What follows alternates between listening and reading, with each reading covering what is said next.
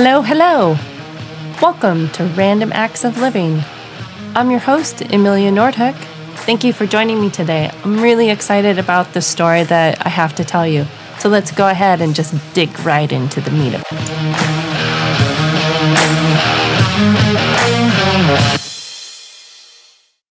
Aloha, and welcome to a special series of Random Acts of Living. This series is the story of my husband Matt's accident, and it was recorded on the four year anniversary of that accident um, in this year, 2020. So I wanted to. I wanted to create a series. There's three episodes here, and um, and I feel like they're best listened together, or just that you're aware that they go in a series. Um, and I wanted to record this story because I feel it's it's a story about resilience in the midst of baffling, heart wrenching trauma. And I think we're all living that right now to one degree or another. And at some point, I feel like it'll be important for us to tell these stories. So I want to be able to create that space now that there's there's a space for this this story and for our collective trauma as we grow out of this global pandemic. I also wanted to integrate the moment of this particular um, history of mine into my story. I think that's a really important thing to do. Um, and so, not just through like my art making and the living of my life, but just to give this story some body, to give it a voice. And finally, I want to celebrate the love that my husband and I had and held for each other. I think that was a really beautiful thing and got us through the hardest parts of this and into the part of resilient and able to to move forward and live our best lives and stay present. So I hope that you, gentle listener, also find some joy and beauty and and there'll be heartache, but I think like me, you'll be able to come out the other end. Today we're going to continue with the story of um, of my husband's accident and and the the day that I finally got to Honolulu um, it's part of it's part of the series. So, so on August fifth, two thousand and sixteen, I I finally get to um, fly from Portland to Honolulu. I have a flight on Hawaiian and um, been staying with my friends. You know, of course, you know, spending like the the twelve hours um, prior to that, just like oh, just, you know, not really understanding how, how horrible the accident was and, and everything that was to, um, that was going to come with it. Um, you, you know, when a trauma happens, it's like right at that moment, you're just in for the survival. So you kind of hit that survival mode and it's like, oh, now, okay, we just have to get through it and then it's going to be okay. And then once you're through it, you're just like, oh fuck, it's actually never going to be okay again.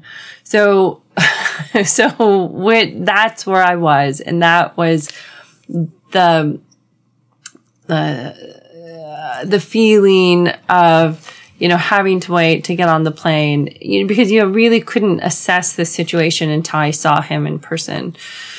Um, so my friends who I was staying with, you know, were being really kind and taking care of me and on their way to the airport because I hardly slept the night before. We're in Oregon. They had recently, um, you know, made, uh, marijuana legal. So, uh, I was, they suggested I stop at a shop and pick up, um, a vape pen to, to have something so that I would sleep on the plane. So I did this. Now I don't smoke pot. I've never enjoyed smoking pot. Like it's not, pot is not my friend. I get paranoid. I get weird. Like I don't know what I was thinking.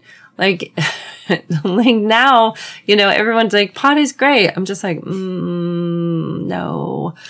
So anyway, I'm not thinking. I'm, I'm in shock. So I'm stressed out. And so I say, yeah, that's a great idea. Let me do that.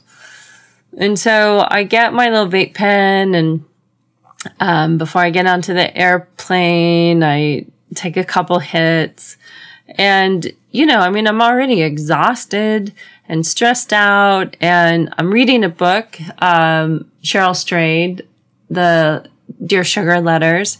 And I remember like sitting on the plane and starting to read probably one of my favorite ones, like Write Like a Motherfucker or, um, anything, uh, to take my mind off of what, what was happening or to give me some words of hope and wisdom.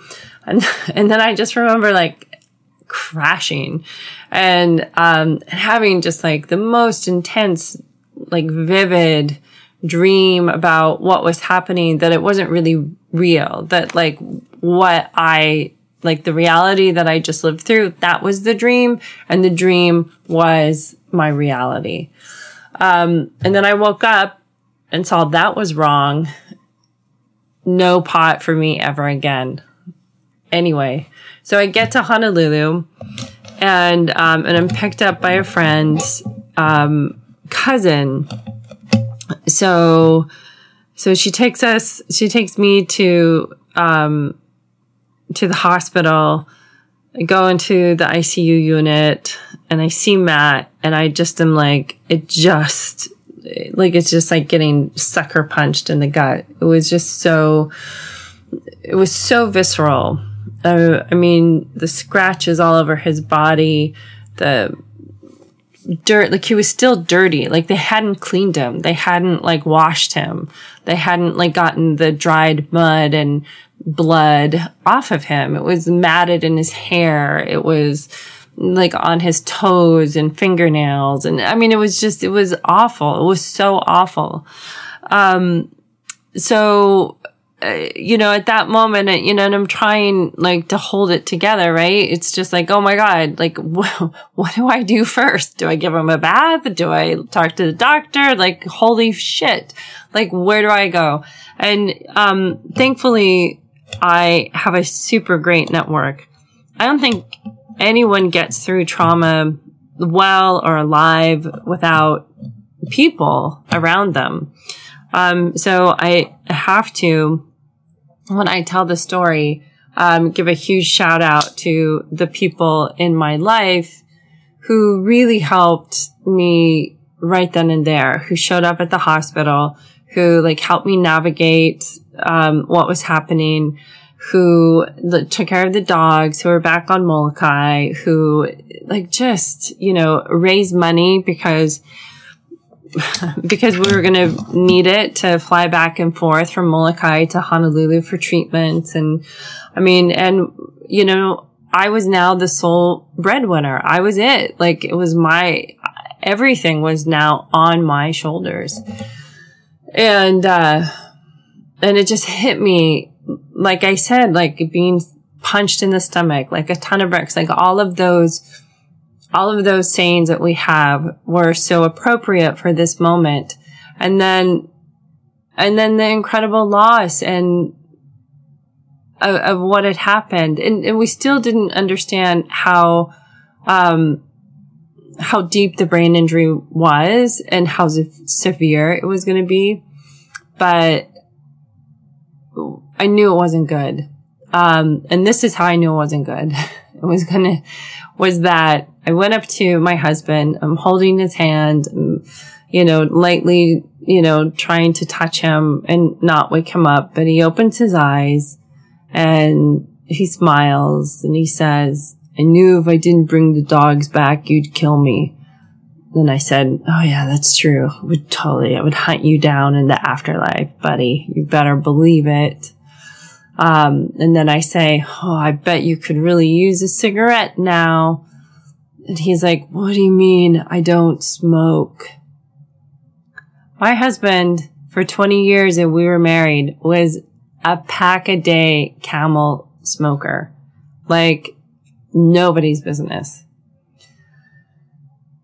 The fact that he didn't remember that he smoked at the time, I thought was like, wow, a bonus. Like, that's great. Like, he now doesn't have to worry about, you know, ever smoking. Like, that's a good thing. Well, it wasn't because he also forgot all the other things like sex, like me, like a lot of people in his life, like what he really liked to do with himself.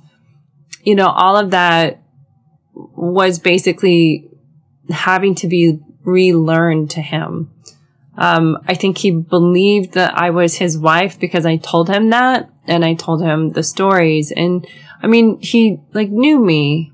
Um, but in the days that were to follow, I really began to understand that, um, that the person that I had known and loved and fallen in love with and was my partner and support was really, um, was really gone. And, and this new person was okay, but he wasn't the man, he wasn't the man that I married and uh, and that took me years to come to terms with. It took me years to accept. I'm still basically working on accepting that daily. Um, it's a great, it's a great loss, and my heart feels it. My head feels it. Everything feels it. My soul. And and I think well maybe it's good that he doesn't remember and so with everything else that he has to deal with, with his broken spine and, and all the other head injury, uh, the traumatic brain injury stuff, you know, maybe it's a blessing that he doesn't have to remember everything that he's lost. That would be a lot to bear. That would be a lot. But we had this moment a couple days after the the accident and I was there, I had moved into his um, hospital room. So they gave me one of their super shitty beds. if anyone ever sleeps in a hospital, it there it's awful. Like bring your own like yoga mat and just sleep on the floor. Way more comfortable. So I am in this horrible, it's like a chair that folds into a bed and I'm lying there and we're facing each other. And he opens his eyes and he says to me, you know, when I crawled through the kiawe forest, when I climbed out of the well, when I got to the freeway, because that's what happened. He fell into a well. He climbed out with a broken back suffering a concussion over two and a half days to the road um, from the back of a valley on Molokai. When I got to the highway, I realized that everything I had just been through, all of that, living, surviving, getting to, to this point on the road, that was going to be nothing compared to what was about to happen. And that's really like the last full moment that I knew I was talking to my husband. And I just thought, oh man, that is so profound because you are so right.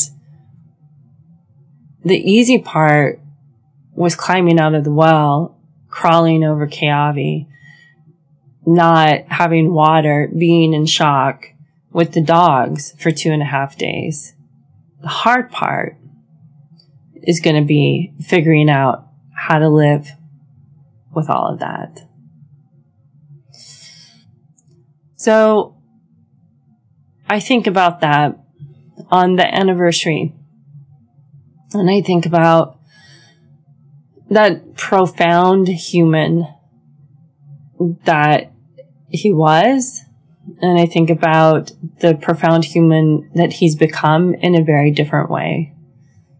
And I miss him and I love him. And then, then I also think about how I've incorporated through having experienced that secondary trauma, having experienced the trauma of our life falling apart, experienced the trauma of losing everything. I really hope that I integrate some of that profoundness into my life. I hope that comes through. I hope people are touched by it and, and feel that they're not alone, that there's someone who understands because I, I try. I try to, to be present for people.